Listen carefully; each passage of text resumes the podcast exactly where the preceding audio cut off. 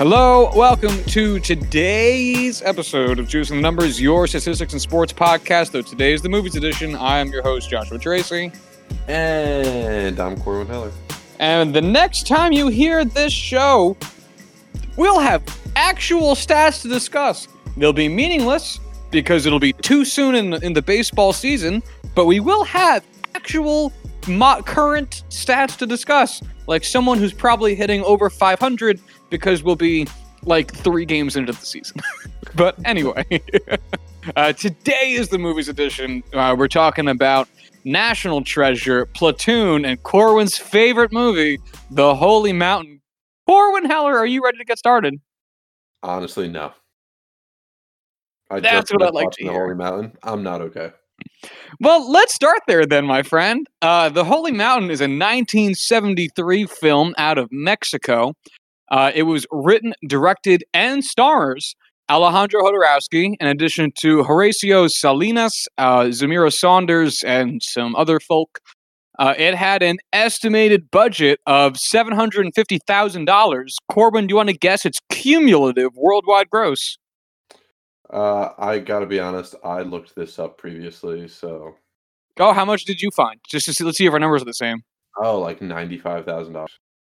All right, this yeah, it's pretty close. This is hundred and four thousand dollars. Um, so yeah, ten ten thousand dollars. No, Oh, no, this is a return. flop. Man, Um, you know this is an investment I'm into the arts. Well, I saw that. I saw that John Lennon like pr- produced this partially. Like him and Yoko like invested in this film. really? Yeah, I don't know how true that is, but like I saw that and was like, yeah, this seems like something Yoko would like be all about. Um, so Beatles manager Allen Klein helped produce this. Um, after Jodorowsky's El Topo, and George and John were both fans and also helped fund. I think it's the wording is confusing in here, but I think they helped fund El Topo, not this one. Sure. Um, either way, El Topo, a very fun movie, but not quite as fun as this. Um, this is a wild ride. We'll get into it in a, in a second. Um, there is no tagline listed here, which is probably for the best. Um, it has no major award nominations nor wins. Um, and yeah, Corwin, tell me what you thought of the Holy Mountain. No, I'm going last. I'm doing so like I wrote out like a singular paragraph for this while I was watching it. No actual notes about like anything I liked or didn't like. I just have this one paragraph. I'm going to say it at the end when I give my score and I just don't uh, you got to go first. All right, then let me attempt to tell you what this movie is about. Um, it is an it is a nightmare. It is an existential nightmare. It is ethereal in the loosest sense. Um, it is um, a, a, a waking uh, a fever dream. It is it is a constant what the fuck as it burns through the tape. Um, it's a wonderful movie. I, I I will genuinely state this. I actually do like this movie. I've shown it to many people. Um, How many liked it? I didn't say anyone liked it. I asked uh, I asked Pete on the phone the other day if he remembered watching this because I told him that I picked this, and the phone went silent, and then he just said "fuck you." yeah, he was. Pete was very mad when I showed this to him. I need I need to cut in to say that I my mother made a delicious pork loin today with roasted potatoes and it's it's my favorite thing she makes. This pork loin, it's my favorite meal to have when she makes it. I get home, long day of work. She tells me she's making it. I'm all excited. I know I have to watch this movie before we record the podcast, so I'm not in a rush, but I know I need to get it done soon. So I quickly prepare myself a plate. I go in my room, I put on the movie. I'm sitting there eating it, enjoying my food, trying to enjoy this movie. And about halfway through my dinner, I have to watch this guy boil shit. I don't think I need to even go any deeper into why that would upset me. But my food was ruined. I, I do not know why this would upset you. It's a perfectly natural thing to do. Everyone boils their shit. Um, and, and so the film follows um, a a disheveled, physically resembling Christ-like man um, throughout a series of intense, visually and horribly specific metaphors for various aspects of life, genuinely too many to even begin to try to dissect most of them, although some of them I'm sure we'll eventually talk about. Uh, along the way, he eventually stumbles upon an alchemist living in a tower who promises him uh, that he can learn the ability to turn shit into gold. Um, and then they do turn shit into gold. Uh, after that, he asks him if he would like to achieve enlightenment. And then we get introduced to an additional six or seven characters who all come from different planets and represent different aspects of the bad parts of society that are also looking to abandon their ways and achieve enlightenment. Um, this is eventually brings them to the titular holy mountain um, to seek that enlightenment, and we'll talk about the ending in a little bit. Um, man, so the first, well, let's talk about this movie in chunks. Um, and again, for everyone listening at home, you need to watch this if you're going to understand what we're talking about. And honestly, I think you need to watch it because it's just an experience, man. You're not going to watch a movie like this. I'm telling you. This is this is a very whether you love it or hate it, this is a very singular film experience. You're not going to have anything else like. Um, that's what I'm saying. Like, lo- love it or hate it, you're going to learn a lot about yourself from watching this. Um, so this this movie, like experience wise, is like what they make Alex watch in a Clockwork Orange. That's what this felt like. I Like, honestly feel like don't to think that's a horrible comparison. like, I think you're pretty open. accurate. Yeah. So, and, and let's let's get into that. So, the first third of this film is again this. I think this is Horacio Salinas. Uh, he he's he's looks like Christ, but is a thief and a beggar, and he's like it, the it, the movie starts after the the the kind of prelude scene of uh, Alejandro Jodorowsky shaving some women's hair.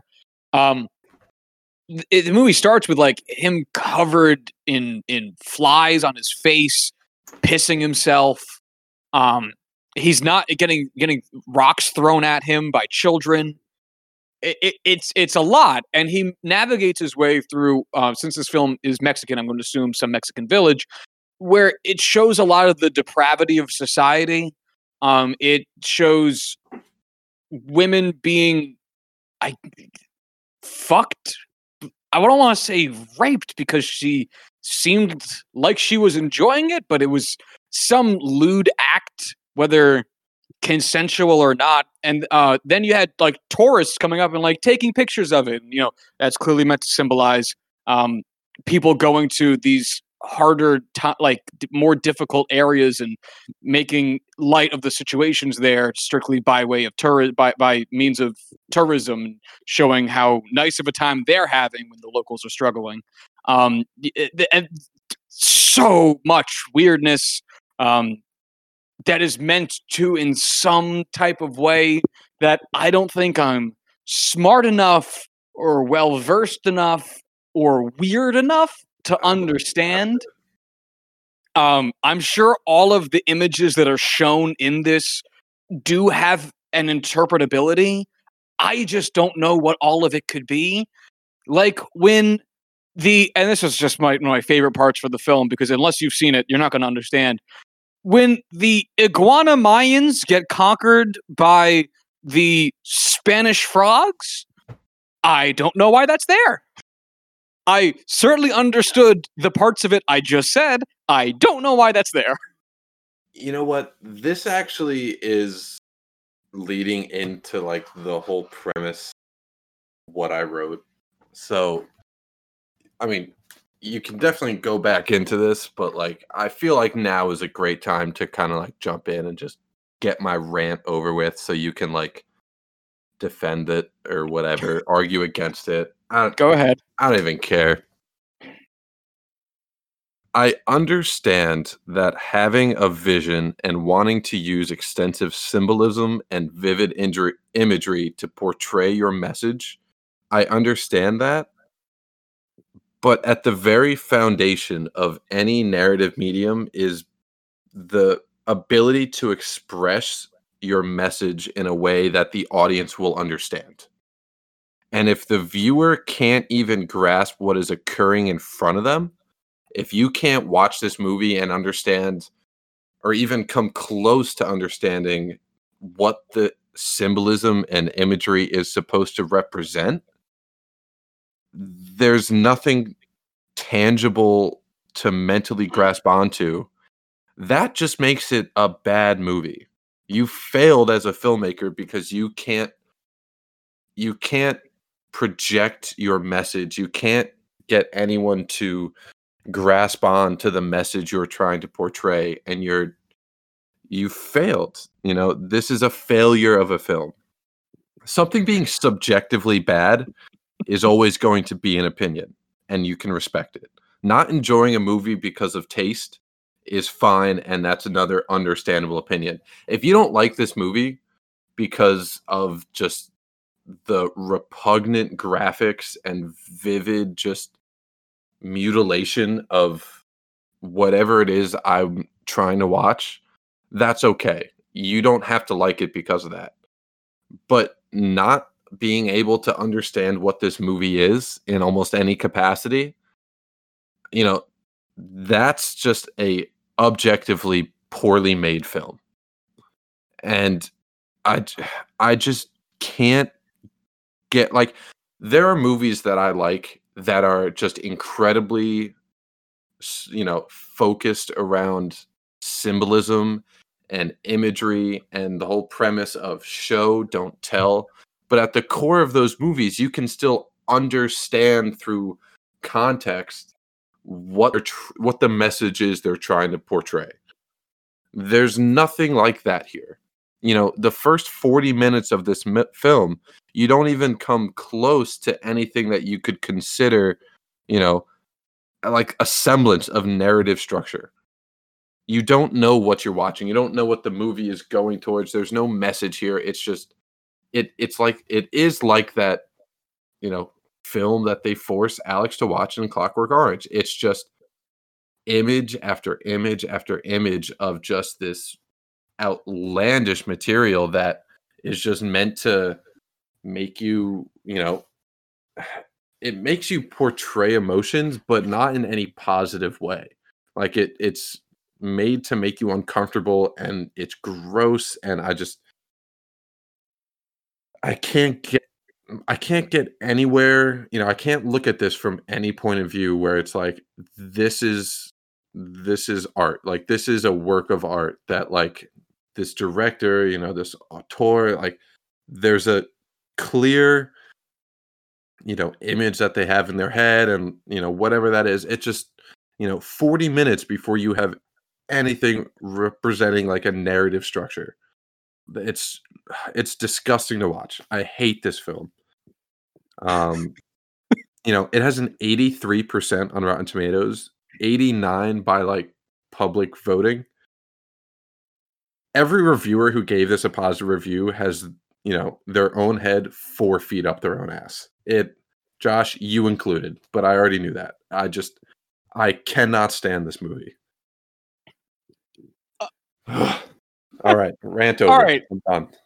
So I, you you you you raise an interesting point, and it's actually I was actually going to bring it up, but in the opposite sense, that I think the basic plot of the story is pretty straightforward, there's just so much extra that's in it, it can often distract you from what the baseline plot is. And the base, because the actual plot of this film is there's a guy who's broken Mexico. He finds a wizard. That wizard got other guys together. They climb a mountain and they try to get enlightenment. And that's the movie. There's the the the metric fuck tons per second in this film of random shit is so colossally high that that can get very muddled. But Like- the basic narrative of the story, I think, or the basic plot, I'm not going to say narrative because narrative is different, but the basic plot of the film, I think, stays, is pretty, pretty direct. like you just said that, you know, getting together with the wizard, getting other people, finding enlightenment on this mountain. I saw all those things. If you asked me before you said that in such a concise way what the plot of this movie was, I couldn't tell you. I couldn't formulate that sentence because there's, you know, there is all this other and I will say it, garbage in this movie that you can't even keep it straight. It's just so distracting. Maybe that's just because it's the first time I watched it. But at the same time, I, you're watching a film for the first time. You should expect to be able to understand it. I don't know. Oh, don't get me wrong. I'm I'm not going to sit here and tell you this was easy. You're just stupid. Um, I've seen this movie like five, six times. This is a very challenging film.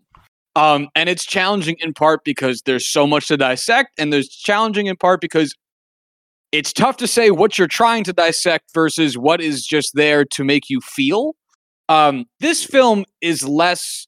What one of the things I find so fascinating about this movie every single time I watch it is that this is expressionism to film what what that is in art, which is like you can identify probably the base level of what we're getting at here, but it's painted in such a funky way that maybe it gets lost. You know, like maybe it's it's not that hard to decipher. Like you think of um uh uh I always forget if it's Edvard Munch or or um that other fucking guy who did the scream.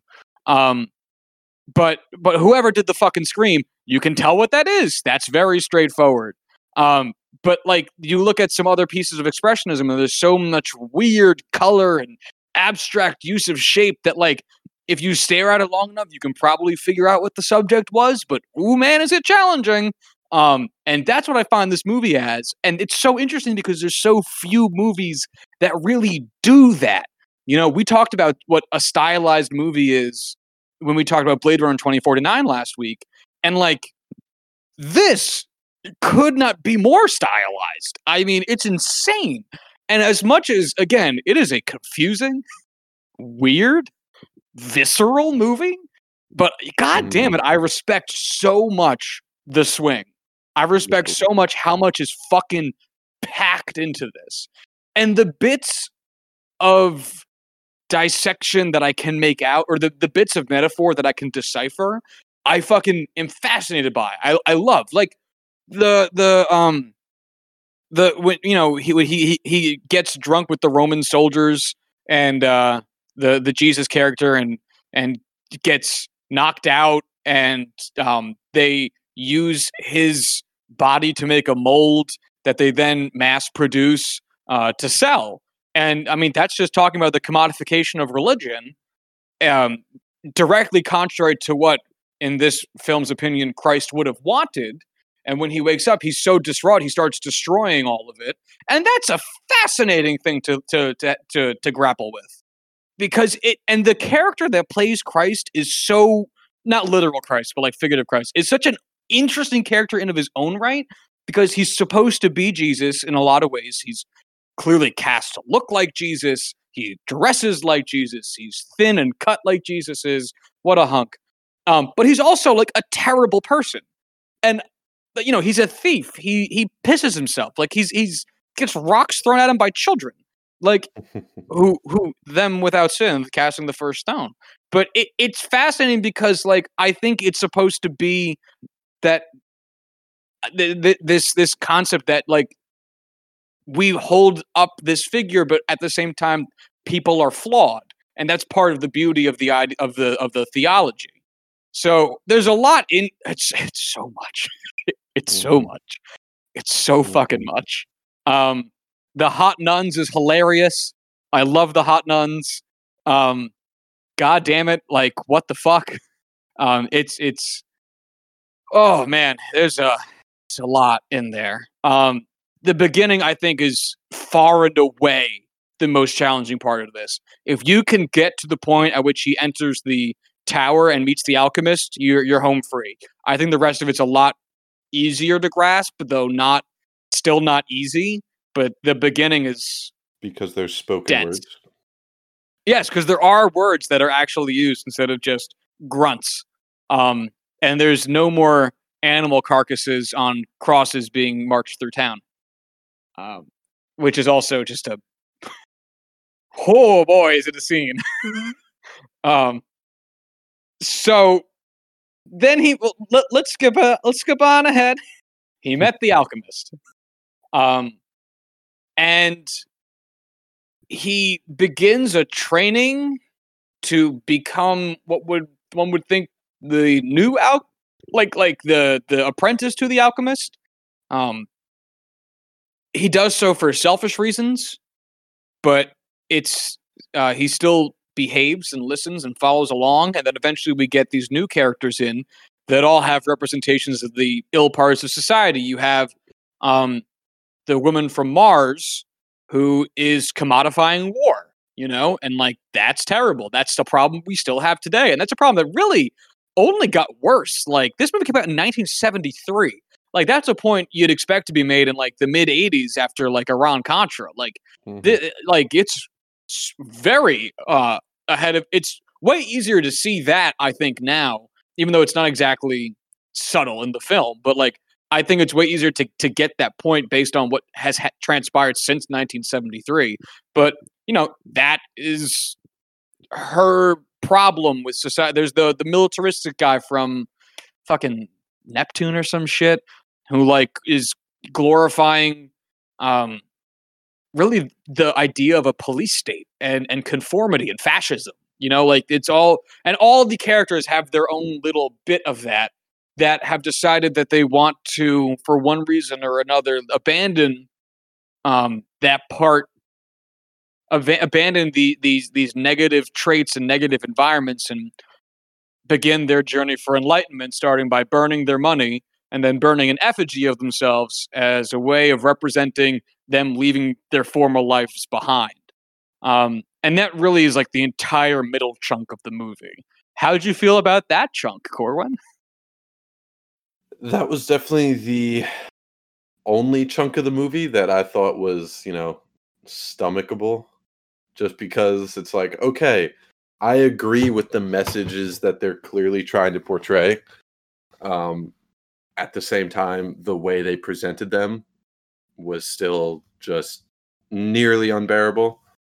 Um, mostly because at that point I was so turned off to the entire premise. Like, part of me wants to say, like, okay, benefit of the doubt, you know, like it wasn't the middle part of this movie wasn't that bad. And I'm probably being unfair to it because of the rest of the movie. But at the same time, if I watch 40 minutes of your movie and hate it so much that I don't want to give the rest of it the benefit of the doubt, you kind of deserve that. So I'm not going to give it the benefit of the doubt. It was it was stuff that I could get behind and I was like, okay, like I'm this is clearly like what they're trying to portray and whatnot. You know, whether it's, you know, capitalism or, you know, the war state or whatever it may be. You know, there, there's like what six, seven, eight of them. Number Uh, there's 10 altogether. Right, the 10 people at the end, that would make sense. Um but yeah, it it had redeemable qualities, but I still can't say it was enjoyable to watch. All right, moving on. Um, so that brings us to the final chunk where they actually go to ascend the holy mountain. Um, they do some various ritual kind of things. They have uh, they all go through a little. Ah, man, the mountain is a weird, weird segment. Um, they they slowly make their way up the mountain. Um, each one of them has a vision that represents their like worst fears. Um, some of them are pretty straightforward, like a or, or their obsessions, I should say. Um, the the the negative things that they're trying to suppress by seeking enlightenment. Like the easy one is the guy getting showered with gold coins. Like obviously he's trying to avoid that part of him, otherwise he wouldn't be on this journey. Uh, the most difficult one is the guy getting sprayed in the mouth by a man with uh, uh, uh, cheetah titties. Um, that I can't explain That to you was- why that was that, was, there. the on, that was the only laugh this movie got out of me, and I don't think it was trying. Maybe it was. I don't care. I laughed at those cheetah titties. I could not I- tell you. I couldn't even guess as to what that was an attempt at. I'm so happy it's there, but man, I oh wow, I couldn't even fucking be- begin to to make an attempt. I Um, was so repulsed by the like old man with half a beard with like his dick hanging out and some big old titties. And then it just cuts to this guy getting fucking uh he he got Golden showered? He got blasted in the face with some fucking cheetahs just coming all over him. And I yeah, I don't know. That may have been the high point of the movie. I mean, it's a great scene. Um, I've really wanted to just, like have a picture of like Luke from the Last Jedi, just like with the glass of milk, just like "Ah, yeah, drink up. Um, but uh, yeah, that's a future beam that nobody will get that I'll make. there you go. yeah. Now you're you're part of a club, the club that of people who have seen this movie. Club um, that I don't want to be in. Well, too fucking late. yeah. Uh, they they they also have this um this bar scene that I, I is the you're gonna hate my sentence or what I'm about to say. I think it's the only really weak part of the film. This this detraction over to to to the bar. Um, it's the only part I find to be relatively heavy heavy handed. I think the rest of this movie is phenomenal. um, but anyway, they continue their ascension, and when they right before they get to where they're trying to be, um, kind of the top of the mountain, though not quite. Um, where where where the Eternals are, so that they can also gain um, immortality as well as enlightenment.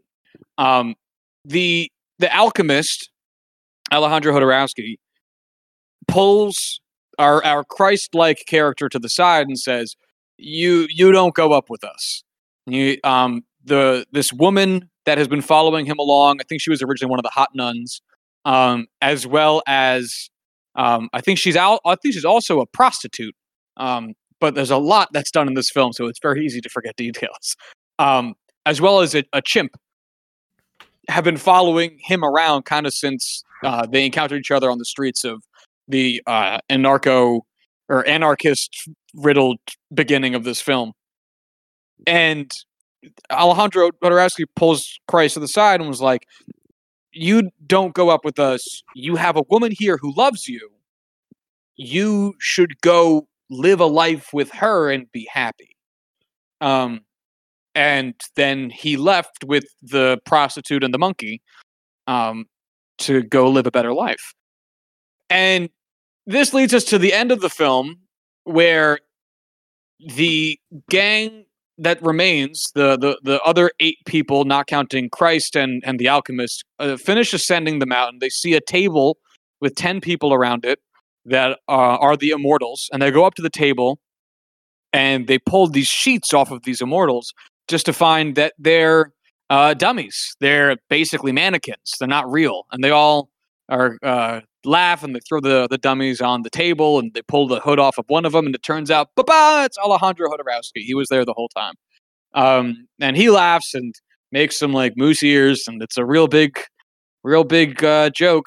Um, and then they all sit down at the table, and Alejandro Jodorowsky ta- ta- talks to them about how he's like, you know, you came here to become immortal, and you came here to receive enlightenment, and here you are at the end of your journey, uh, no more mortal or immortal than you were before. Uh, sorry, e- or even even more human, some some shit like that. The basic point of it, because uh, a lot of words, is um, you didn't need immortality. What you needed was to get a better understanding of what it meant to be a human. What you needed was a better understanding of what it meant to be mortal, to to to be alive, and to be to live within reality um, instead of achieving instead of chasing fantasy. And then he continues to say, "But this isn't even reality. This is a movie." Um, and then he issues my favorite line of the film: "Zoom back, camera." And then it the film breaks the fourth wall with Alejandro Jodorowsky addressing the audience um, and talking about what reality really is and how these journeymen and women need to continue their journey to seek reality and to achieve happiness with their mortality and happiness within themselves as people and that it can't be done within the confines of a film. It has to be done in the real world which um and then they just start walking away uh, away from the camera crew and the other cast members who were not in the scene that are standing by as one would on the film set uh and the movie ends so, what'd you think of the ending? Like I said, your head is four feet up your own ass. Just, uh, uh, the movie ended with the ending the way it was, and was like, "It is this like a deeper Inception level Monty Python film?" And like, John Cleese is gonna walk out and is like, "Ha, gotcha!" And then they didn't, and I was just like, "Wow, fuck that. and then I hopped on and started talking to you. Oh god. Uh, I, I love this ending. I refuse to watch movies that I don't enjoy watching. Like if I don't enjoy a movie, I'll turn it off. You know, we talked about this with Ikaru. Akiru, I forget how you pronounce it. Um Ikiru. Ikiru. I you know, the last time I watched through a movie that I truly hated was The Rise of Skywalker because it's Star Wars and I I needed to know how it ended because there's just like a higher power controlling me when it comes to Star Wars. I sat through this so I wouldn't have to have that talk of wow, couldn't finish the movie. You pick Josh. I'm such a bad co-host. Uh, and so I wouldn't have to give out another zero. Um, so I'm gonna give this half a star instead. Um, because while the messages at the center part of the movie I enjoyed, everything else about this made me hate watching it so much. I I can't. I just I I can't. I can't. Period. Hard stop. I can't. And that I yeah. I Yeah, that's those are my thoughts. Well, I uh, I I love the ending of this movie. I love the message. I think it's phenomenal. I'm being also completely serious, even though I'm laughing. Um, that's, that's what's so great about this podcast is how much you and I love some of the same movies and how polar opposite we are in others. So please go ahead. I uh, uh, again, man, like you're just you're not gonna find a movie like this. It's it's so incredibly singular in what it's doing. At least in my experience of watching weird shit, this is the weirdest and the best done because you watch it and you might not know what's happening, but I can tell you for a fact they meant for it to happen. Um, and that intention that level of intention like it's not being like we've all watched horror movies where it's like uh you know they they're trying really hard to be scary and instead it just comes off as kind of lame you know like i can't tell you how many horror movies i put on netflix and then turned off because like they just like threw a bucket of blood on something and thought that'd make it scary and it's just not or they tried to make the bad guy extra scary but it just looks like a shit cosplay job at like an 80s metal show like and it just it's not intimidating just looks kind of sad like when you force it you know and again i there's a lot that goes on in this it's really fucking weird a lot of it isn't going to make sense to 99% of people who watched it, myself included.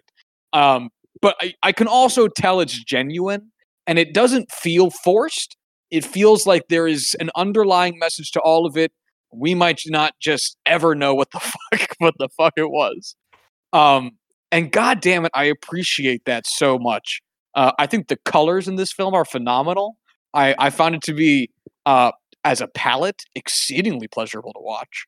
Um, and again, I love this fucking ending. Um, it is moderately up its own ass. I will I will concede partially to that, but I still fucking love it. Um, and I continue enjoying uh, finding more things about it that I can understand upon each generously spaced out viewing. Um, Corwin asked me if he should be high when he watches this. I recommend you're not because it will not be fun. Oh, I couldn't imagine watching. You will not enjoy this. Of anything, Please Like- do not watch this high. it's it's it's pretty unbearable to watch sober. I couldn't imagine being anything but because it would be tough.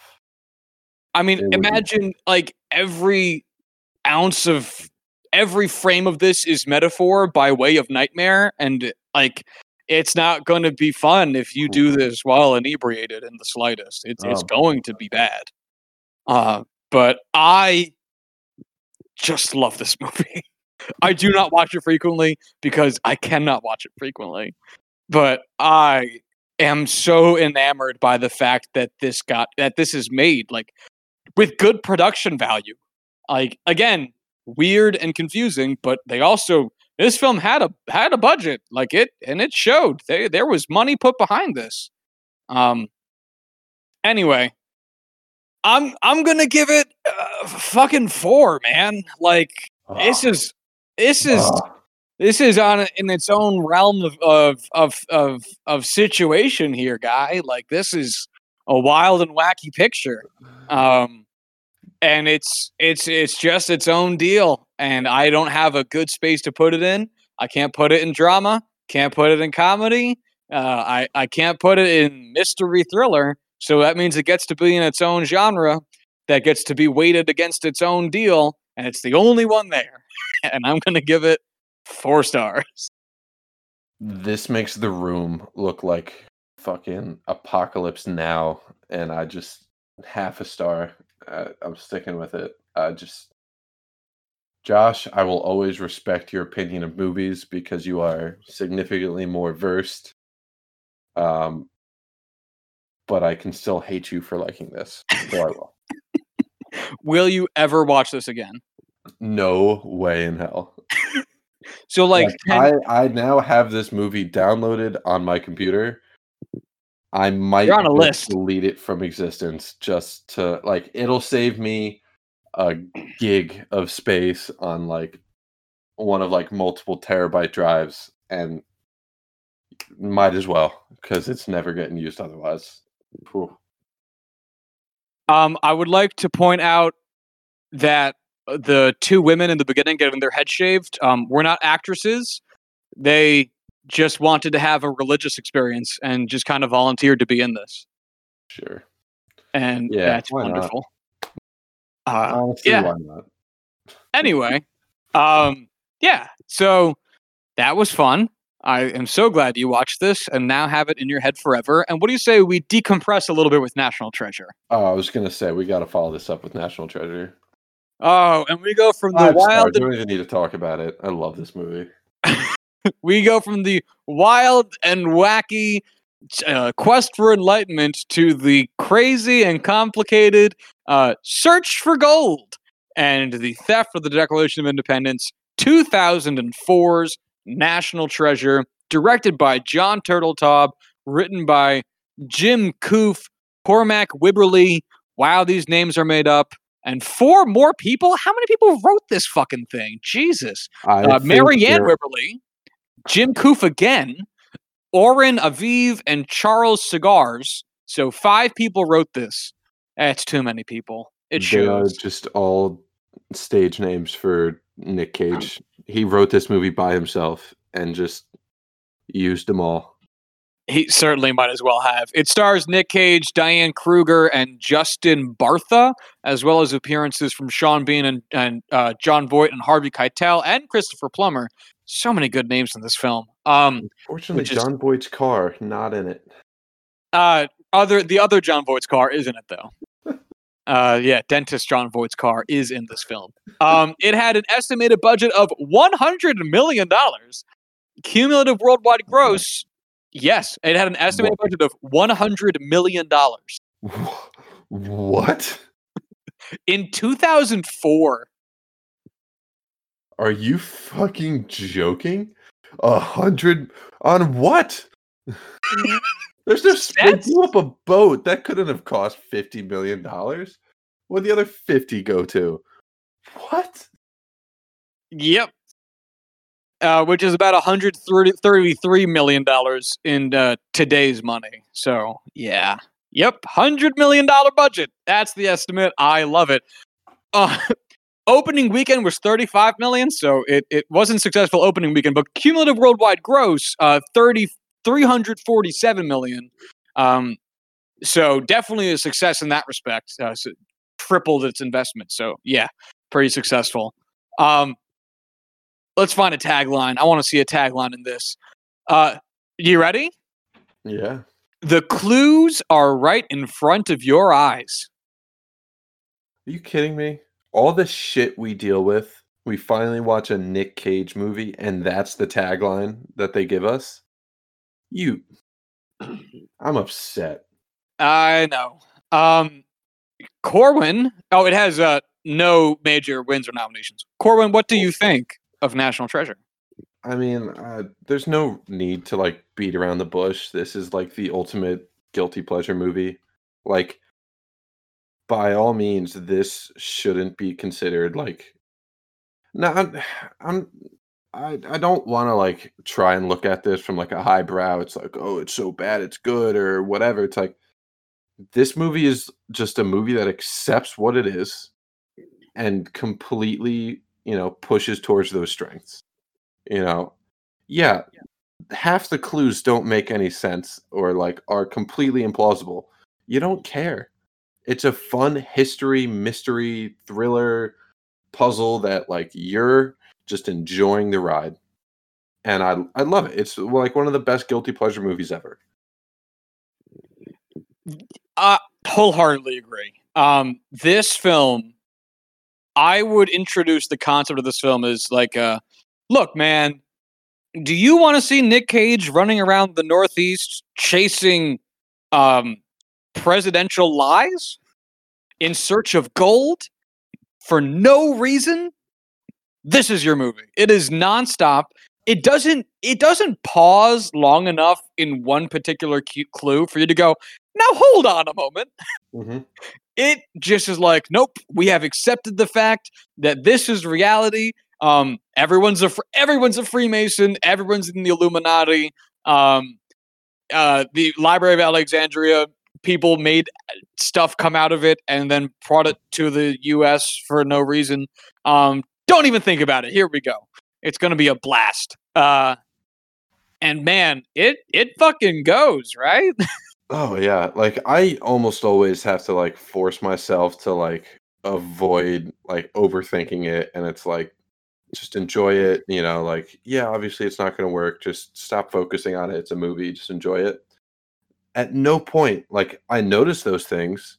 At no point did they ever bother me because you just it's Nick Cage and he just relaxes you from expectations, you know. It you watch a Nick Cage movie, you know exactly what it's going to be and you don't care you know unless it's mandy or something you're just there for a good time.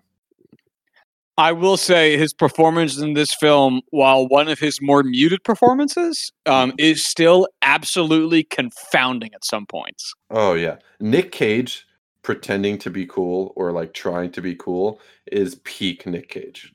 Like I, and, and I haven't seen this movie in like a while. You know, um, I probably haven't. I, I think the last time I saw it was probably in college, like early college. So it's probably been like six, seven years. Mhm. Um, the scene in the um at like the banquet when he's going to right before he steals the declaration, like like that dinner party thing, Yeah. and he's giving that like toast, and he's like staring so intently at Diane Kruger. Um, I I, I looked at Cal and I was like, you know, he's not I fucking her. He's I beating the shit out of her. Like he looks furious. Like I it was such a weird scene because he's definitely supposed to be kind of flirtatious, but it looks like he's getting ready to murder her. Like and then she like smiles it off because it's supposed to be like flirtatious, but he looks like he's about to fucking kill her. Yeah, it's one of those things where like Nick Cage, like I don't think he has like he's such a expressive actor, but I don't honestly know if he like has full control over like what emotions he has when he's acting because it's kind of all over the place. Um, Kinda. yeah, like I, it's definitely not something where it's like, oh, like he's just going out there doing whatever. But like there are definite times where it's like, what's he going for? Like what? Is, like this just seems so out of what y- anyone would expect out of this situation. Like, what do you like? What does he think is going on? Like, whether he's super muted during a time when you know he should be freaking the fuck out, like when he's on the Charlotte and it's about to explode. He's cool, calm, and collected. And then, you know, he's freaking out when it's like, dude, what the hell are you going on about? Like, just he's at a hundred when everyone else is at like a, a 30 or a 40. Well, Um, they they make his backstory so fucking bizarre. Like they mentioned that he was in uh, an ROTC program in college, and that I think he he was was in the Navy. And that he, was, a, Navy diver. diver. Yeah, and I swear to God, they brought that up just because he dove in one single scene, which was just a pencil dive, um, that anybody could have done. Um, and I don't even mean that like, I mean straight up. He it was not a huge jump, and he just made his leg straight. It wasn't very complicated. Yeah. Um, and like they felt the need to give him exposition for that, which was hilarious. Um, and I assume that they also put that in there to make some of his antics seem less unrealistic, but they also do that after he like survives the explosion of the Charlotte, which like at that point I'm just assuming he's indestructible anyway. So you don't even need to tell me that he has a background in the military because it doesn't matter anymore. Yeah, like that's just that they open the movie with that and it's just like that's not even close. Like that's so far outside of reality. The rest of the movie just seems super realistic comparatively, know. Well, so I want to talk about the beginning a little bit though, because one thing uh, Matt was here to watch the movie with Cal and I, and the the three of us were talking. Thanks for the invite, Josh. You're welcome. Uh, the the discovery of the Charlotte seems like a colossal fucking deal. Like Sean Bean could have made a lot of money off of that. Oh yeah. Like that's a huge discovery. That's what I'm saying. Like, oh my god, that's dude, that's enormous. That's such a big find. Like, Like, you could have collected all that money and then been like, all right, in like six months after all this is settled, and I we get some extra funds for the church for the journey, we can keep going in New York to do whatever the next step is. And instead, he was like, "Fuck you, I'm gonna murder you." And then Nick Cage was like, "No, fuck you, I'm gonna blow it up." And it's like, what? What are we doing? like two things. One, they open like three barrels in that entire ship. And like let alone the fact that like they find it immediately and it's just like, "Oh, we found it." What else like is there just the ex- like i- like are you just assuming that there's nothing else on this ship of any importance like, "Oh, hey, we have this mysterious pipe that's also a puzzle piece." Nah, that's it. That's all we had on the ship. Nothing else is going on. The clue definitely has nothing else going with it. Like in a movie, like if there was a second piece, of course they would have, you know, found it. But like if this was real life, it's like you would have combed over every inch of that ship, making sure you found everything you would have needed before you left, you know, this fucking glacier that would be a bitch and a half to get back to. No, like, like- come on, Corwin. You know that the Knights Templar, Illuminati, Freemasons, and U.S. presidents are too smart to put two clues on the same boat. Come on. And like, wh- they're in this huge rush. Like, there's in this race against each other to find this. It's been sitting there for like 250 years. Is it going anywhere? Like, sure, they're racing against each other, but like, that only comes from them rushing out of there and like, whatever. I Uh, also like, love throughout the course of this film how much work Nick Cage and his ilk do, and then Sean Bean gets like a fraction of their clue, and was like, "Oh yeah, I know where that is. I know what I know what we're doing now." like their entire strategy is like, all right, we need to figure out enough to put us in the right city, and then we'll just find them, and we're good to go. And that's how this movie goes. Oh yeah. Um. But at, at the same time, Josh, when you were watching it, did you care about that in any capacity? Um, I only cared this time because I was taking notes and needed things to say, but Fair I enough. didn't actually care. Yeah, Um. The one note I have here that isn't doesn't matter a lot, but I I just can't help. Do the British not know about the treasure? I- Because didn't they know. say so? The beginning explanation exposition with Christopher Plummer, which I also have written down here, that that is a wild scene and really is its own movie. Um, I also I turned to Matt while we were watching the, the beginning part, and I was like, he he came up like they weren't he wasn't planning this story. He found his grandson in the attic and was like, this kid wants to find out about treasure. like he, he found his grandson up in the attic, didn't ask him what he was looking for. Didn't wasn't like, hey, hey, hey, Nick, it's uh, it's one o'clock in the morning during a storm. Are you okay? He was like, you want to hear about how your granddad drove a president to Washington and died too soon and found out about buried treasure? what? If- if I was in this scenario, I'd be like, "Holy shit, Granddad's got he's got fucking dementia. Like, has nobody else noticed this over the past couple of years? Like, are you serious? The shit he just came up with? I I I know, and and so that then brought me to the question of um, how did Nick Cage get Sean Bean on board with this?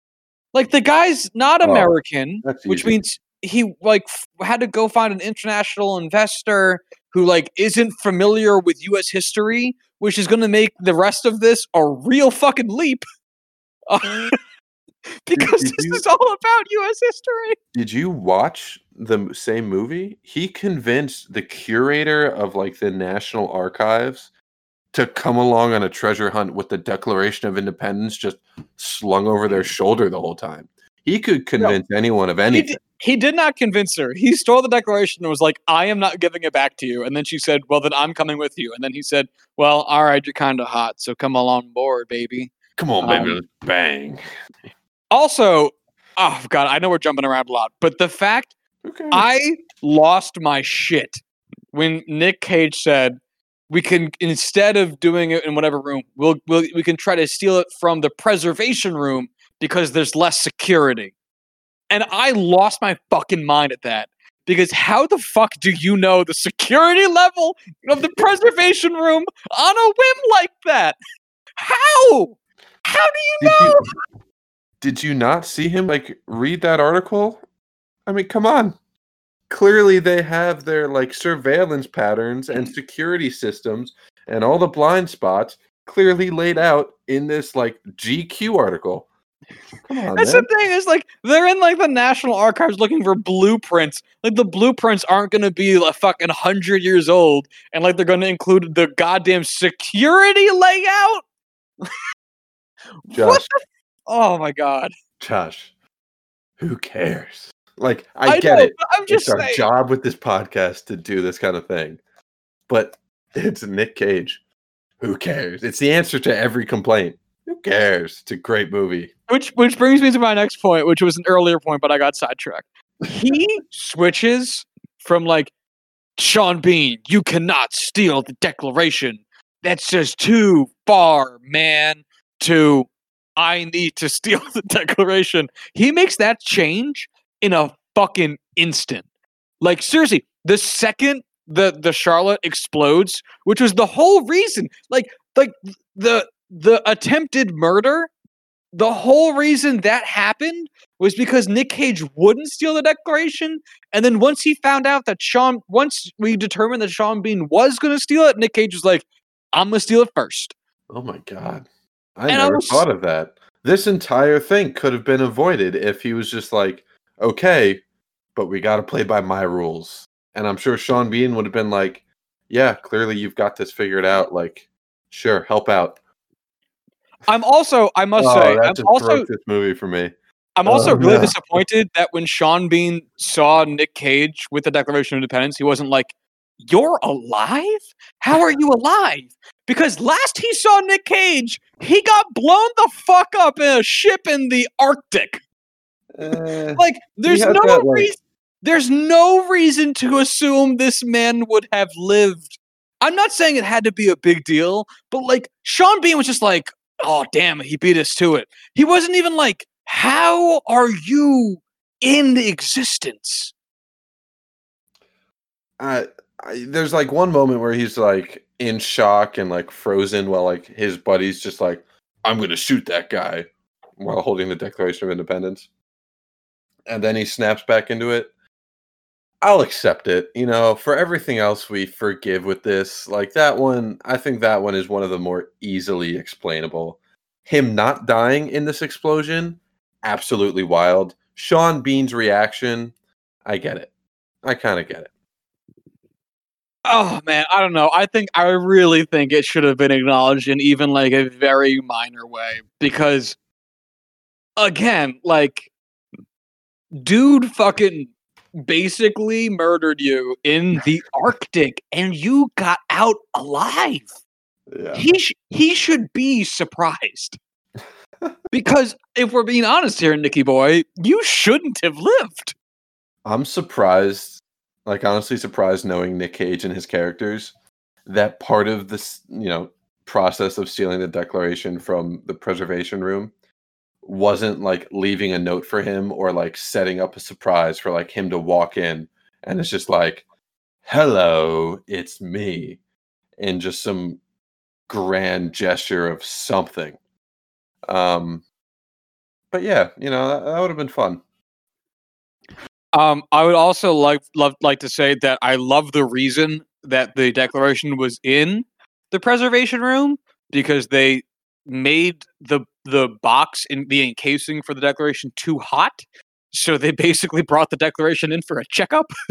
See, I Which I kind of saw that like, reason. like okay, he's pointing the laser at the heat sensor. It's clearly showing that it's like a billion degrees, whatever the temperature lasers are at. I assume it's a billion. And they're like, wow, the sensors on this are broken. They're all fucked up. We should replace them. And they were just replacing the stuff in the case and just, I guess, never got around to it. They took it out and then just kind of left it there. But whatever. That- that's what I'm saying. Like, it was so yeah. confusing because they just brought it downstairs and they were like, "The sensor's too hot." And I, I look at Kel and I'm like, "Yeah, the Declaration of Independence is sick. it caught the cold." That It's old just like- lady could have spread corona to the declaration. Uh, might as fucking well have. I wouldn't be surprised if Nick Cage was the first confirmed coronavirus victim, or uh, or patient zero for the U.S. I should say. Um, I would also like to very quickly double back to Nick Cage, his character. Um, Mhm. so you're telling me that Nicolas Cage in this film, who is, I don't know, I'm, I'm going to say 35 in this movie. Does that sound about right? Sure. Why not? like you know he's he's young-ish but like middle-aged. So he's actually 40 it, when the film got made. But for all intents and purposes we'll say 35 so he, let- let's assume he went to college which he did. Um he got a degree in uh, fucking like american studies or some shit. Uh so and then he went into the the navy. Uh, for I don't know, let's say five fucking years. So that gets him out of the Navy before he turns thirty. Um, what did he do? How long have they been on the hunt? Like how? I want to know how You- he got You here. You think this dude had some free time after like classes on like a Thursday afternoon and like had the choice between like playing some video games, uh getting high on the quad or like hunting for treasure? Yeah, obviously Nick Cage in this movie of all people was like out in the library digging up clues to like find this thing, you know. Every waking second away from his studies was definitely towards this. I just I I usually don't give a shit about the before the film begins type of stuff, and I'm usually glad when we don't get it because it can often muddle things up. But think about how wild the beginning of this film is. That Nick Cage is bringing an investor along, which also why is Sean Bean coming along? Think about I think about- assume I assume he invested a significant amount of money in this endeavor. And part of that was like, yeah, I'm gonna be the one to help find the treasure and you know be a part of this discovery. Why not? Dude, no, if, no, if no. you no, are putting no, that much money on, into it, Stop. why stop. not? Stop. They committed so many felonies. They commit they there was if you wanted to say that they were going to find the the treasure and then they were going to call Sean Bean down to where they found it so that Sean Bean could be the one to call it in to get credit, fine. But Sean Bean was spearheading the operation to steal the Declaration of Independence as a foreign diplomat in the United States as a very well he had so much to lose and Are did you- not need to be there. Josh, are you surprised by rich people just not giving a shit about legal consequences? Are you kidding me? I'm just in the saying, world man. we live in? it- you rich people should hire other people to do the dirty work. You hire other people to commit the felonies so that you can just sit back, let your henchmen get fucked up by creaky stairs and collect all the money. There was no reason for you to be the one committing the felonies. Josh, who cares? I do. Stop thinking about it. Don't think about mean, it. Don't I think about it. Don't think Oh about it. man. I do, I do want to say though, back to the topic of uh, the Nick Cage's character. Um, his name's like Ben, right? Ben something. Yeah, Yeah, I don't even remember. It's Nick Cage. like, you know how like you watch some actors and like you disappear into their roles. Like Daniel Day Lewis is never Daniel Day Lewis. It's always Abraham Lincoln or uh, Daniel Plainview, whatever. Oh, it actually is Ben Franklin. It's Benjamin Franklin Gates. Sorry, continue. Makes sense. Uh, Nick Nick Cage is always Nick Cage. Yeah. Um, but if his only goal was to steal the Declaration of Independence to keep it safe, because he, you know, you don't know what's going to happen if Sean Bean gets it. Why doesn't he just like turn it in? Hey, FBI, here's the Declaration of Independence. You're welcome, assholes. I tipped you off about this already. I warned you. Here you go. Give me a fucking reward or whatever. I don't care. No, he fucking goes out. He's like, all right, well, I stole it. Now I'm going to go get the treasure for myself. It's all greed and ego. He acts like he's this noble hotshot with the purest of intentions. He just wants the money and the. He doesn't even want the money all that much. He just wants the name recognition. The other thing that speaking of the money, um, because you know the end of this movie that Riley is complaining about only getting a half of one percent because they took a one percent finder's fee. Um, but didn't they also say they donated all the stuff to a museum? Yeah. You don't get a finder's fee if you donate it all to a museum. And also, like, even if you I'm did, sure there was like some. No, hold on, hold on, hold on. Even if you did, the museum is not going to give you. The museum, you're not going to pull up to the museum with like countless untold riches and have the museum be like, "Oh yeah, you want like we this looks like uh, about six billion dollars. You want like ten percent of that, just like cash on hand? Yeah, dude. Like they're not gonna. That's not how it works. Think about it. Like, though, there was a bunch of The real end, the real end of this movie is that how, Nick Cage how can you how can you look at that Bezos. giant room of gold and say all right those like fucking gold coins or whatever yeah donate a handful to a museum they only need like one or two sell the fucking rest they're gold coins you don't need to donate everything Might I say though, Half the, of it. f- Make the funniest part Donate, donate again, the important stuff. What's up? Again, I, know I'm jumping all around on this film, um, but they did too, so it doesn't it doesn't matter. Um, the funniest part of them finding the treasure was uh, Diane Kruger's character looking, not opening, looking at some dusty old scrolls and going, These are "Scrolls from the Library of Alexandria." And we all looked at each other like, "How do you know?" Uh, the fact that it's immediately followed up by like, I want to say it's like Avery going up to this like King Tut statue, and it's just like a giant green man with a goatee.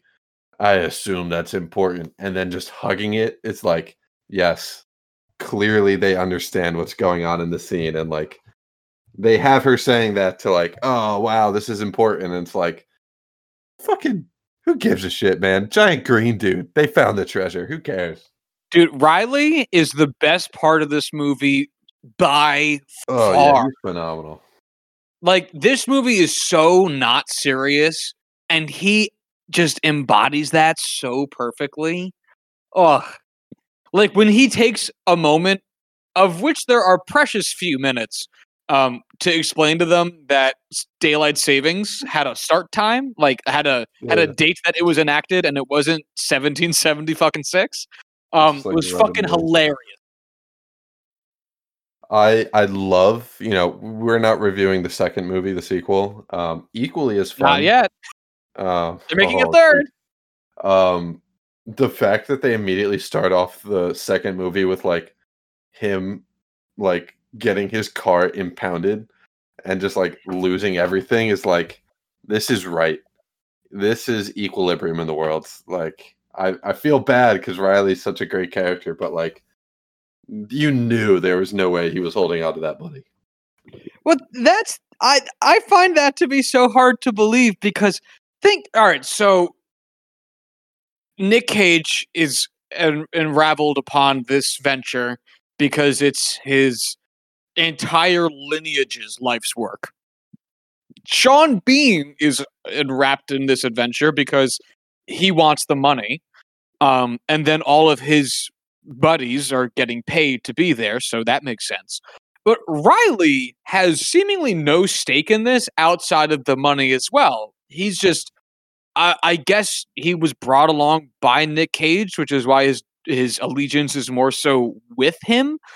So it seems really weird that Riley would end up losing all of it when he spent conceivably like he risked by far the most to get the money. So anyway, yeah, that yeah. Josh, who cares? They found the treasure. There's a map on the back of the Declaration of Independence that you can only see through 3D glasses. All right. There's the- And there's a bunch of numbers that you can only see with lemon juice and hair dryers. There's a clue on Independence Hall in Philadelphia that was created in 1776 that you can only see at a certain time on a certain day, which they don't even go into because the sun moves around the earth. That's right, I said it. And they just happen to show up at the exact perfect day for the for it to fall perfectly right on top of it. And then And it they- so If they showed up any earlier, they would have just assumed that the daylight savings thing like wasn't a thing, and they would couldn't have found it. They showed up ex- on the exact perfect day within like the one hour, we'll say thirty minutes, because of you know figuring it out and you know making sure they got there in time. A thirty minute window on the only day during the year where that clue could have been found, and they just happened to fall ass first into it. my favorite part about the the you're talking about the brick, right? I'm assuming. Yeah. Okay. My favorite part about the fucking brick is that they clearly, like, while filming this, forgot or like started the shoot late because by the time, because when Nick Cage gets down there, the shadow is like, it's not even remotely close to pointing at the brick that he needs to pull out. Like, it's not even it's not even a little bit close. It's well past where it was supposed to have been. Like, like it really just hammers home the point. None of this fucking mattered. Oh, absolutely. Like, as long as Nick Cage knew enough to go down onto that roof and go look at those bricks to find the one with the Freemason symbols on it, he'd have been fine. Like, like the fact that like they could have missed daylight savings, that that whole part of it, they could have shown up a fucking hour and a half late. As long as the shadow was still cast on that fucking wall, they'd have found the clue, no fucking problem. Oh yeah, absolutely. Even if the shadow wasn't there, even if like the sun disappeared, you could like do the math. And Yeah, that's like, the other thing. The, the, the, the sun only faces um, east and west. so, Yeah. so in theory, you could say, all right, well, two whatever it was, two thirty, uh, two twenty two, whatever. Um, well, that's the afternoon. So ch- so chances are the sun is on the west part of the of the of the sky, which means the shadows are casting east. So let's just uh, look that way. Yeah, look that way. Okay, there's clearly a place there where this would fall. We could do some basic fucking trigonometry, you know, Pythagorean's theorem. Okay, we know exactly where it's going to be. And it, even if you don't figure it out, you could just look down there and be like, oh, it's the one with the logo on it. Nice. And also, I mean, not that I've ever tried to remove a single brick from a brick wall. There's no way your fucking like handyman uh Swiss army knife is going to be able to just chip away at cement. No chance in hell. I love this movie. Oh, it's perfect. It's so fucking Five out of five. dumb. Oh my Maybe god. five out of five, but close. Six out of six. I mean, my god. Uh, I five. have more notes. They don't fucking matter. Um, what do you have? Do you have anything else on this? Yeah, that's it. Oh God, there's there's so much more time talking matter. about National Treasure than I thought we were gonna. And is your day better for it? Oh, absolutely. Oh my God, what a fucking movie. Um, all right, give me a rating and review. Oh man, I totally just forgot. Okay, pull it up. Uh, I mean, this is definitely a film that's not supposed to have some sort of deeper meaning or progressive message. It's a movie that you just sit back and just ride the wave, enjoy yourself, have a good time. Don't think too hard. It knows exactly what it is and has fun with it. Um, I'm giving this like a 3.5 out of 5 because I don't know what else I could give this. Like, it's about as enjoyable as you can get with like a guilty pleasure movie. And I feel like three and a half is like pretty much the peak for something that's only providing that. So three and a half. Fuck it. Um, I I'm gonna give this a three. It's a it's super fun. It's it's it is super fun. Uh, it is long. Um, which uh, it, it's gonna lose some points for for me on that. It's two hours and eleven minutes long. It is not short. No. Yeah, it, it's it's a longer movie. Um, and I always think about it as the movie where Nick Cage steals the Declaration of Independence, but that happens so early on in the movie that it's basically like it's almost irrelevant.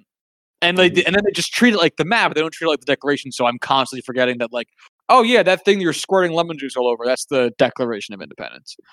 Um, literally like the foundational piece of this country. Like, Which also there are multiple copies of, but okay.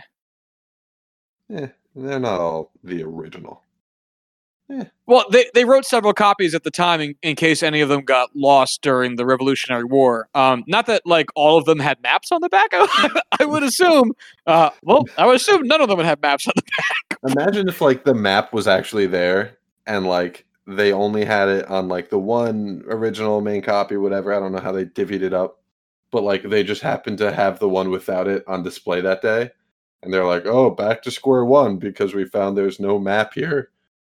And Actually, yeah, that'd have been fucking funny if they stole multiple multiple declarations and just drew dicks on the back of all the ones they didn't they didn't need, and then and then just hand them over to Sean Bean. Sean Bean would oh, put on his fucking X-ray specs and be like, "It's just a bunch of dicks." He puts Ben on Franklin, fucking, did you do this? he he goes sees a movie, takes home the 3D glasses, like the paper 3D glasses they give him, takes a look at the map, and it's just scribbled on there. Statistically, you're gonna die at some point in this movie, Sean Bean. Fuck you. I Uh, would. I I'm upset he didn't die. right? Like it's Only such a- arrested. it's such a well, you know, he could have Jeffrey Epstein himself in prison. You don't know. Uh, you mean be murdered? yeah. You don't know what kind of money he tied himself up to. Um, shall we move on to our, our our final feature film for the night? Yes, yes. The the good one of the bunch.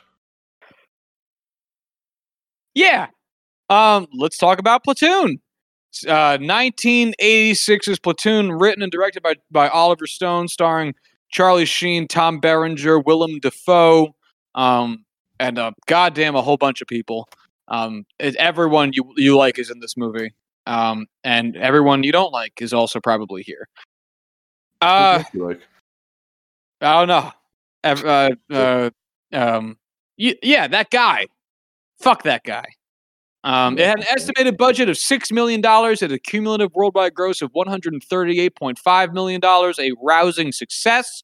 The tagline for this film is "The first casualty of war is innocence." Meh. I Um, think that's the best one we've had yet. definitely the best one we have yet, but goddamn, the bar is so low.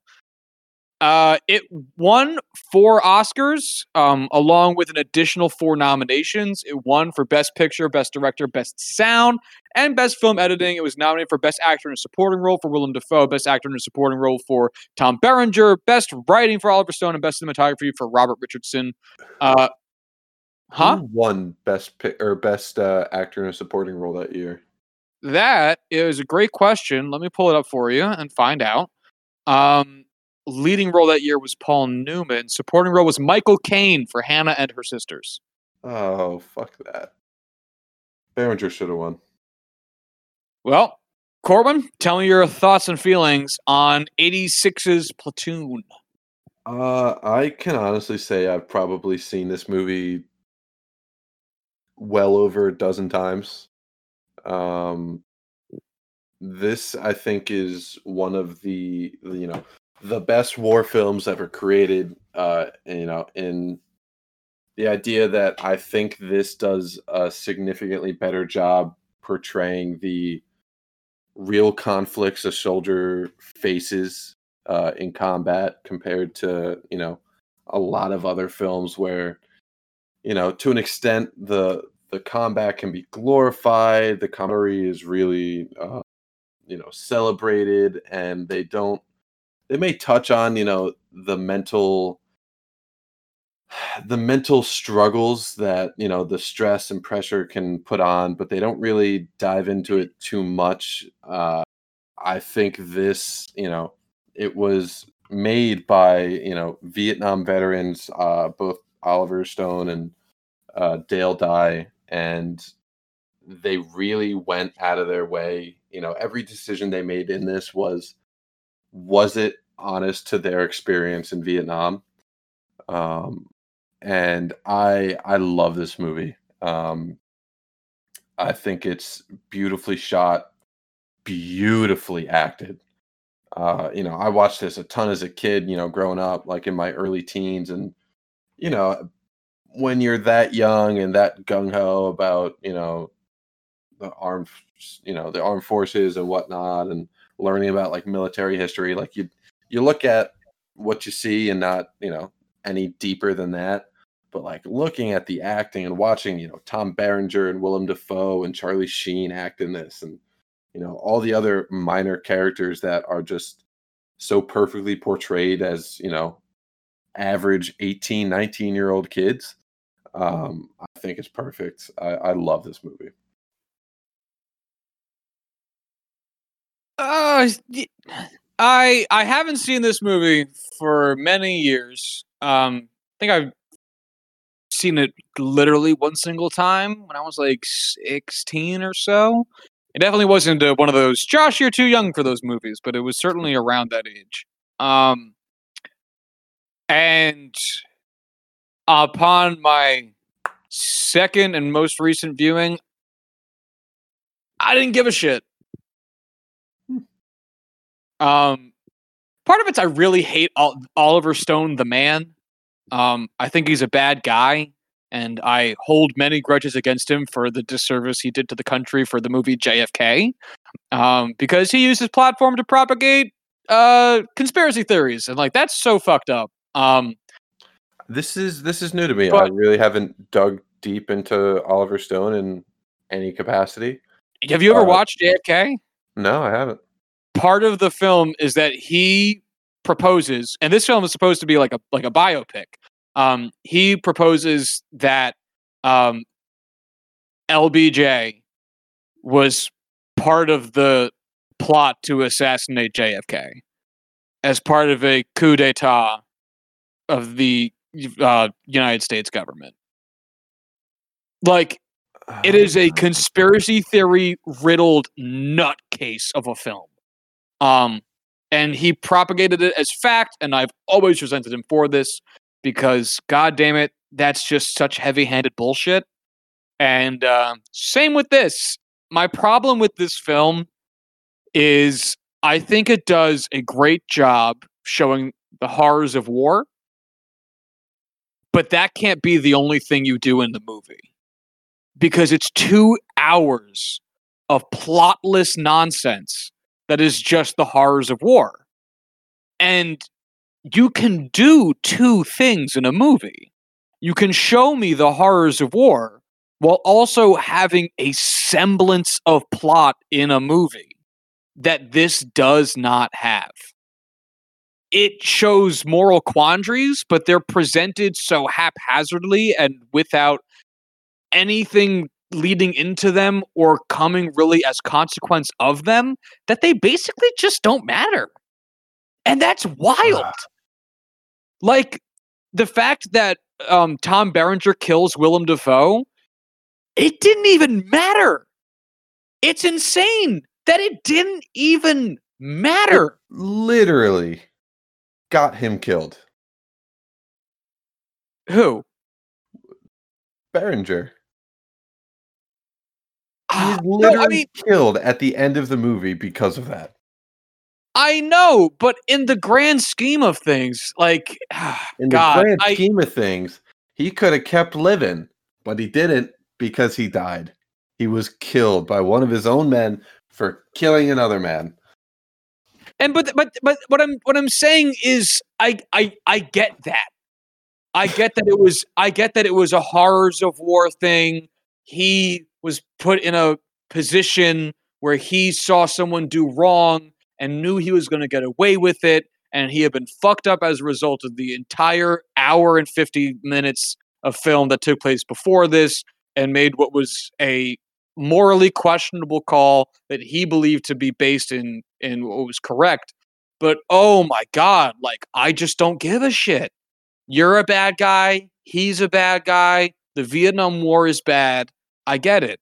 And this is a great movie for 1986 i think it's a great movie for 1986 because that message was still fresh there's 10,000 movies made about the Vietnam War. All of them show the And horrors. this is of one of the better. All of them show moral quandaries. Most of them have actual plots. And I just didn't give a shit about Char- Charlie Charlie Sheen's whiny ass character. Everyone playing a radically bizarre stereotype. The black characters in this film are portrayed super poorly. Like, wow. Um, it is very, very bizarre the choices Oliver Stone made with the black characters in this film. In what way? Um, man, he betrayed them as cowards and and wusses and every and lazy and just poorly. They they did nothing but So- whine. They never had heroic moments. They were So I'm gonna stop you there because the way they shot this film was. Um, are you, do you know who Dale Dye is? he I the do not. company commander, um, the guy who's in charge of like the the battalion by the end of the, The, movie. one that, that calls the the the, the squad in or the, uh, the the airstrike in at the end. Yeah. That's Dale Dye. He uh he served in Vietnam, you know, for like four or five tours. He basically was running a consulting company where he would train actors for war films. And Oliver North, uh Oliver Stone, sorry. Uh this would be a great movie if Oliver North directed it. Oh my god.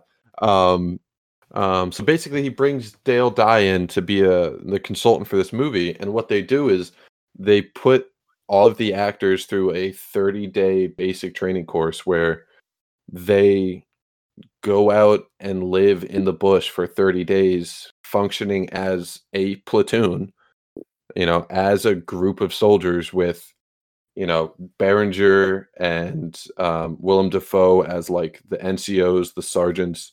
They have the officers act like officers you know with the responsibilities and all that as officers with Dale Dye just kind of overseeing everything and you know them giving like little directions for like what they'll need to do just learning and you know they have everything be as real as possible so that they can understand what was going on.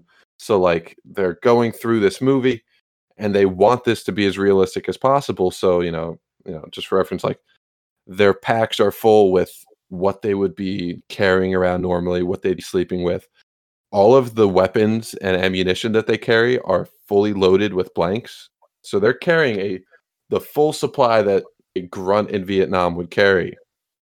And part of how they wanted to film it was it wasn't there wasn't much of a script. You know, there were lines that like Oliver Stone wanted to include and Oh, it is know, clear there was no script. points. What's up? Oh, it was clear there was no script. get the fuck out of here. But like these actor portrayals you're complaining about, like those are just the actors and how they were. Like that was up to them for significantly more, you know, they had significantly more freedom to act as themselves than a typical film.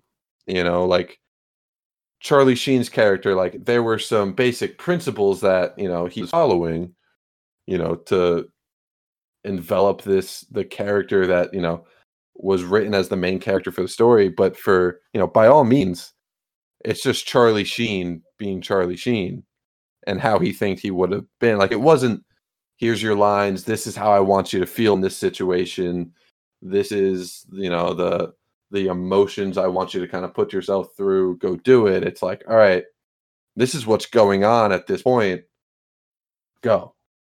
So like you can talk shit about, you know, Oliver Stone, you know, shortchanged all of like the minority characters in this film, you know, like cowards, whatnot, but it's like yeah, there might have been some direction there, but for the most part, those are just, you know, Forest Whitaker and the other guys whose names I don't remember.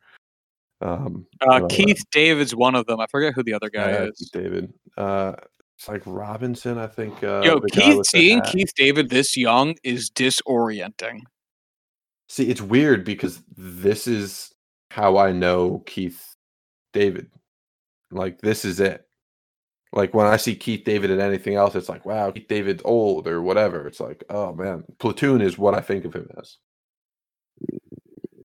I don't know what I think of Keith David from. Most recently, I think of Keith David from Rick and Morty, but that's not representative of who he is as an actor. Uh man, I, I I can understand certain aspects of that, and I'm sure by and large the dialogue is improvised because again, it certainly felt like it. Um, but the portrayal is the portrayal. Um, although I can certainly understand your defense of it. Um, like I don't really have a lot of notes here. I I I just every scene of interest was relatively speaking the same moral quandary of which side of this war do I want to be on? And how am I going to handle the local populace? Which again, which I also don't think is handled very well at all, especially in juxtaposition to a film we did previously, Good Morning Vietnam, where they treated them like people, and this one they treated them like cattle. Again, that was part of the point of the movie, so I'm hard pressed to discount them on that too harshly, because again, that was part of the point of the movie is that there were soldiers in Vietnam who did not treat the local populace well. Um, but when when every part of the film is the same question, I just am like, I got it. I get it. I understand. Like, this is a bad place. You're doing bad things. Your squad is or platoon. It's literally the name of the movie, Josh. Um, your platoon is like divided upon their views of what's right and what's wrong. And I got it. Um, and then I'm sorry to bring this up, and I'm I I I I, I think you might be mad at me. The scene where Willem Dafoe actually does die, I laughed out loud. It's so bad. Eh, no. It's comical. Like yeah, like it's something that's been played up over the years and like made fun of, but like Tropic Thunder, most famously. Yeah, like it's it's pretty cheesy compared to everything else in this. I and like I get the point. Like they were trying to show he's alive, and then have him die anyway, so that he's still he can be shown as alive, but still incapable of telling his story that says Berenger shot him.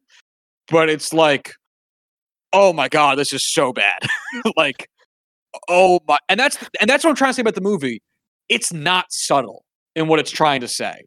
It's very heavy-handed. Josh, we just and finished I, talking about a movie that's so subtle you don't understand what's going on in it. It's not always like the cream of the crop, creme de la creme. Like subtlety has its place. I, am not trying to say I think this is a bad movie because I don't think it is, and I don't want that to be the takeaway from my discussion of it. My my thing is just that like I find it hard, especially as someone who's not as much of a war movie person as you are, because this is your wheelhouse right here. Your and this era especially is like your your feel. Um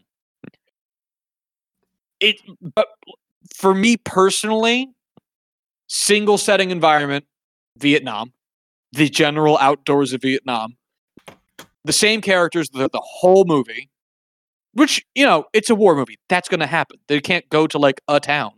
Um, and that's fine by by for most for the most part like you really only focus on a few characters in a film anyway um, but it's almost monotonous because of how similar the feeling of the of the scenes are to each other because it continuously is asking you the same question and continuously presenting you with different scenarios that have the same principle behind them. And I've seen the horrors of war movies. I've seen the moral quandary movies. I wanted more than that. And I don't think I got it, especially through John C. McGinley's bizarre accent. Yeah, I mean, John C. McGinley is not exactly someone I would describe as a good actor. I couldn't stop seeing Dr. Cox too. Yeah, like it's it's impossible. Like it it would be hard. It's like seeing if yeah. like Turk was in it. Like it.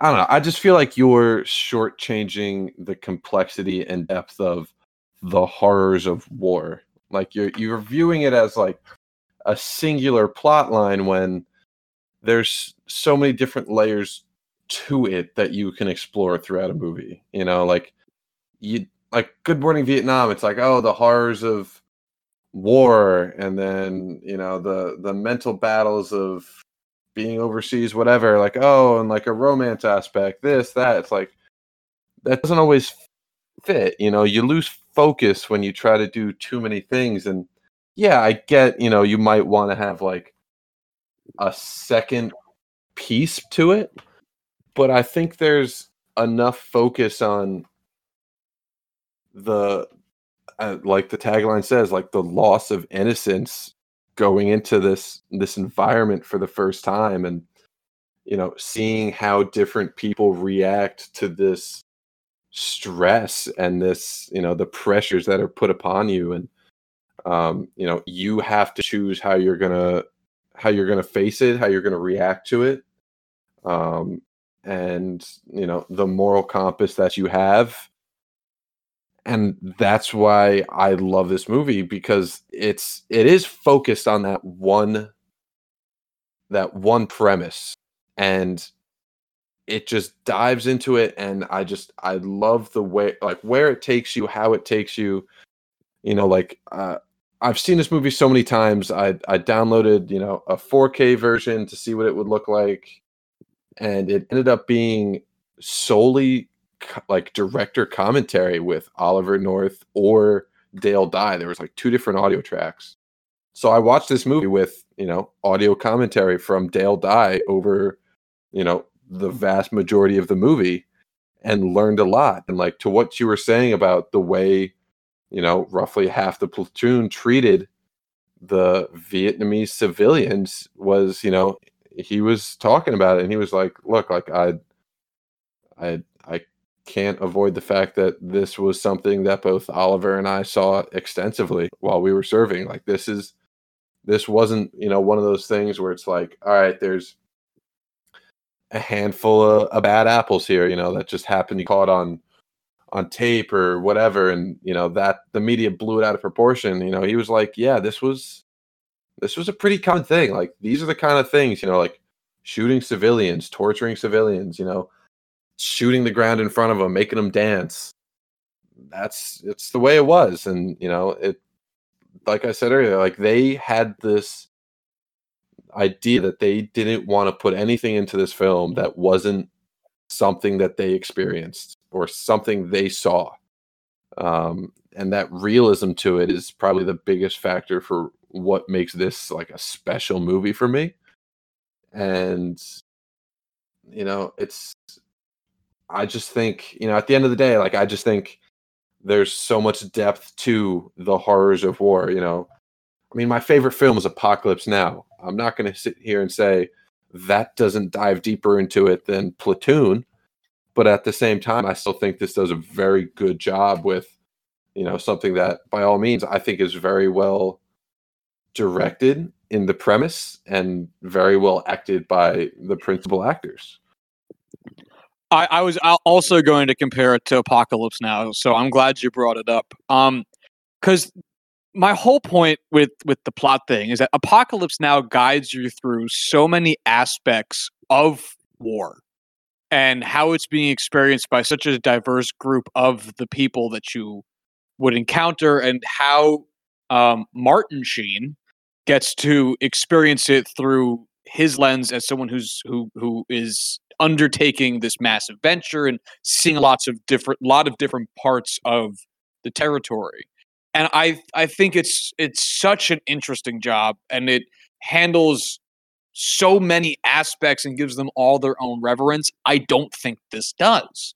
Like you really see through different stages and different lenses all these different aspects. And through this again it's it's the same question so often and again it's not that it's a bad question it's not that it's a question that shouldn't be worth asking that's not worth asking and it's not that it's presented in an uninteresting way like this is a good movie but it's very singular in its view And I my think- argument is that's fine. That's okay. Okay, yeah. Yeah, okay. Um a couple interesting facts as I'm perusing facts about the film. Um uh, Oliver Stone wrote the film for um, Jim Morrison of The Doors to play uh, Charlie Sheen's character, uh, and apparently Jim Morrison had a copy of it on him when he died, which is crazy. Wow. Um, could not picture Jim Morrison. what year did he die? 1971. Oh wow. Yeah, So, which is crazy because this movie this. was made, yeah, 15 years. Um, which is wild. Uh Charlie Sheen, his older brother, Emilio Estevez, was originally offered the part that Charlie Sheen took, but uh uh turned it dip turned or no. Um the project fell apart, the movie fell apart due to financial problems. And then eventually when the film budget came together, Estevez was tied to other projects, so Charlie Sheen came in um, after all, which is pretty interesting. So uh, a whole thing happening there. Uh, I'm going to bring this up only because I mentioned a point relating to it previously. The film uh, is banned in Vietnam because of its depiction of the Vietnamese people. Um, it's also banned in Malaysia for ex- ex- excessive profanity and violence, although that seems completely unrelated. Yeah, I feel like that's a Malaysia issue. Yeah, yeah. I mean, like that's okay. Super random. Um, yeah, I think that's the most thing. Um, uh, another interesting point, only because I'm fascinated by these things. Apparently, Tom Berenger, up until this film, was typically cast as good guys, whereas Willem Dafoe was typically cast as bad guys. So Stone cast them opposite of their typical typecast, um, which I always find fat. Like it's the like you ever seen Naked Gun? Yeah. Um, Leslie Nielsen, one? one or two and a half? uh, 33 and a third, actually. Um, Leslie Nielsen, who like you know from Airplane and from Naked Gun, Mhm. like the fucking goofball. Well, he was a serious actor up until that point, and he was um his public persona was changed so dramatically after being in Airplane that he like he just never did dramas again. He got typecast as being a goofball.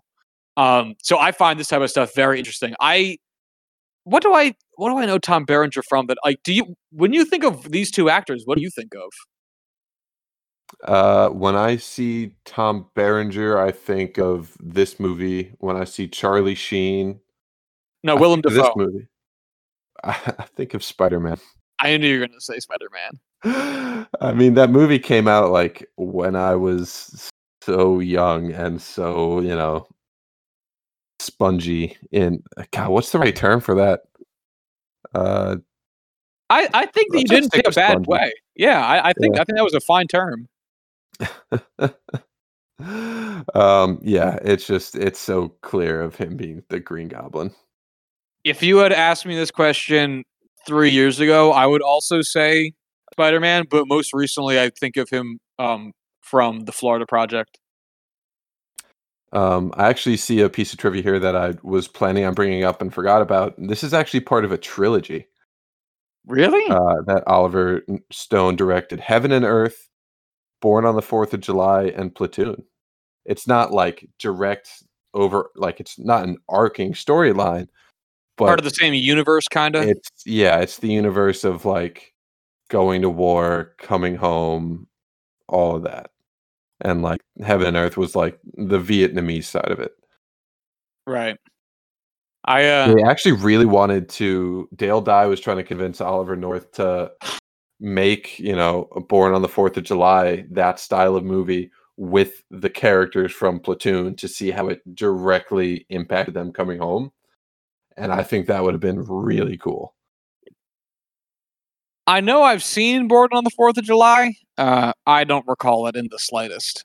Um, Tom Cruise goes to war, loses his legs, and then That's literally all I remember of the movie. Yeah. I remember. I remember wheelchair Tom Tom Cruise. That's all I remember.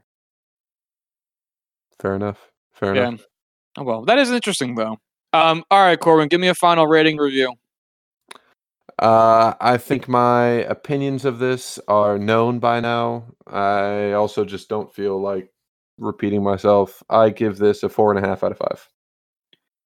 All right. Um, despite how much shit upon it, as Corwin and I have said in other podcasts, um, it's much easier to talk about things that you don't like about movies because those are discussion points.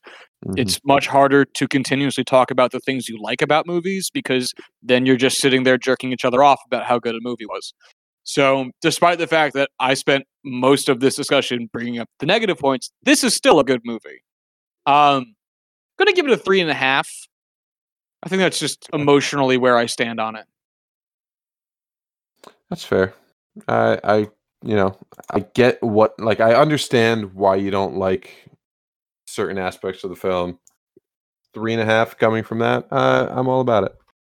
I am going to be controversial and say Tom Berenger is the best part of this movie. Uh, yeah, it's a given. Is it I really? love I love Tom Berenger in this movie. Absolutely the best part. We just were talking about how I think he should have won the uh, best supporting actor. Oh, you know what? You're right. I forgot he was running for that. That's not a controversial take at all. Then. All right, cool. I uh, this is you know this is Tom Berenger's. I, I was going to say his best film. I don't really think that's up for debate. He hasn't really been in a whole lot of hard hitting great stuff. Um, but yeah, I love his character in this. When the machine breaks down, we break down. Yeah, right yeah, on. it's my Tom Berenger. I I got it only because you told me who it was. Uh, all right, Corwin. Tell me, um, what is?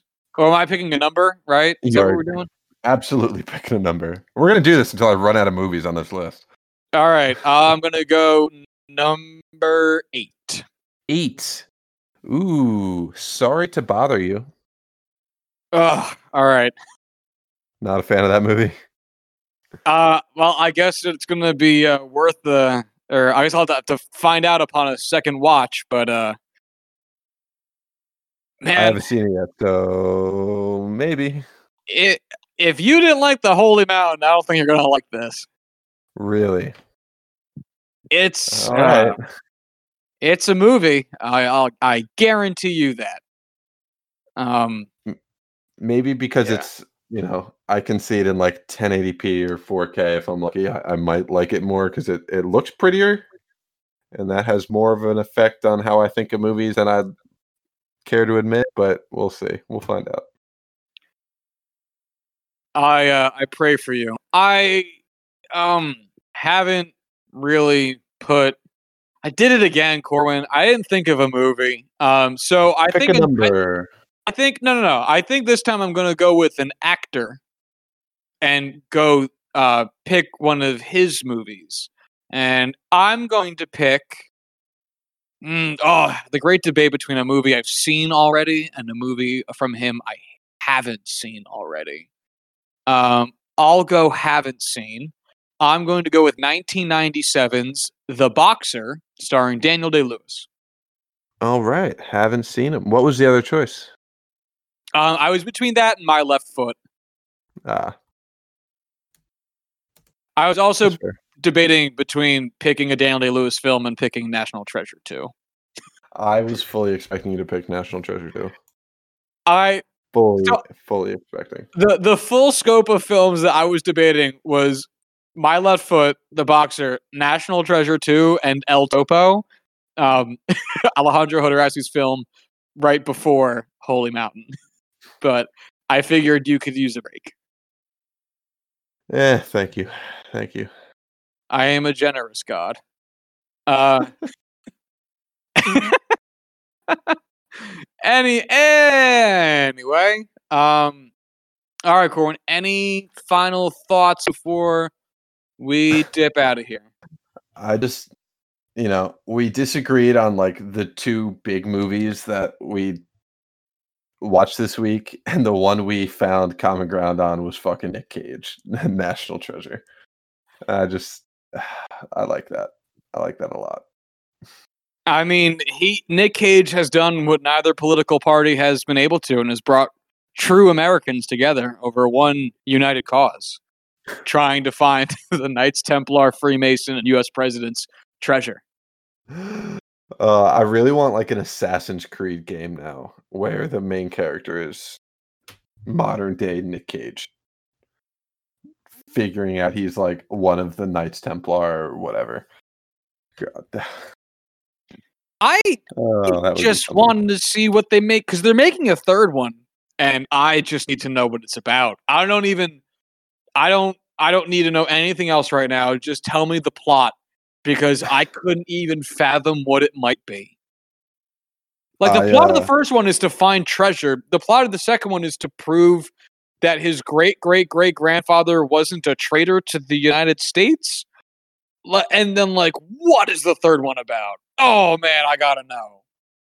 This What else is a series find? where I fully expected, like, when this news broke, I was like, "You mean you're telling me that there wasn't already a third one made that was so bad, society just kind of cast it from its collective memory?" I fully thought a third movie came out already, and we just all chose not to acknowledge it. Same. When I saw that there was three, when I did my Google, I was like, "Oh yeah, of course there's three. I was Wild like, "Yes, the third one came out like three or four years ago, and I just never never got around to it. I Oh, was shocked that it was in production. yeah. I I do not have high hopes for this though. I do. That's the thing. My my hopes are that it beats out the craziness of the first two. I am team chaos when it comes to Nick Cage films in general. I hope So, I hope it like go, comes down to the fact that Nick Cage has kind of gone off the deep end and is just really into like meth now. maybe maybe it does a Jacob's Ladder situation, and um, it, the first two movies were a dream. I don't understand that reference, but I think I kind of get what you're getting at. All right, yeah. I mean, yeah, cool. yeah. Yeah, yeah. All right. All right, then uh, we'll get on out of here. Uh, by the time you're hearing this, it'll be Thursday. It means it's opening day. Praying for no rain. Um, let's go Yanks. But in general, thank God baseball is back. Uh, oh, also, fuck the Red Sox. Mookie Betts signed an extension in Los Angeles. We'll talk about it later. But if you're a Red Sox fan, fuck you. Suck a dick. He ain't coming back. He don't like you. Fuck you. Eat it. All right, that's it. I already miss the Pittsburgh Blue Jays.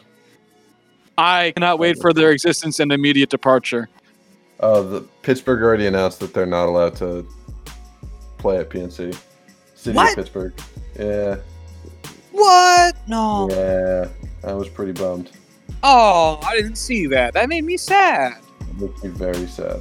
Fuck. All right, I'll find something else to look forward to. Um, maybe the fact that Mookie Betts ain't in a Red Sox anymore. Suck a dick. It Um, definitely won't be the Pirates. Hopefully, having a good season. Yeah. oh. Oh. Uh, all right. If you want to follow the show on Twitter, you can do so at Juicing Pod. You want to hit us up via email, you can do so at juicing the numbers at gmail.com. And until Monday, y'all have a good one.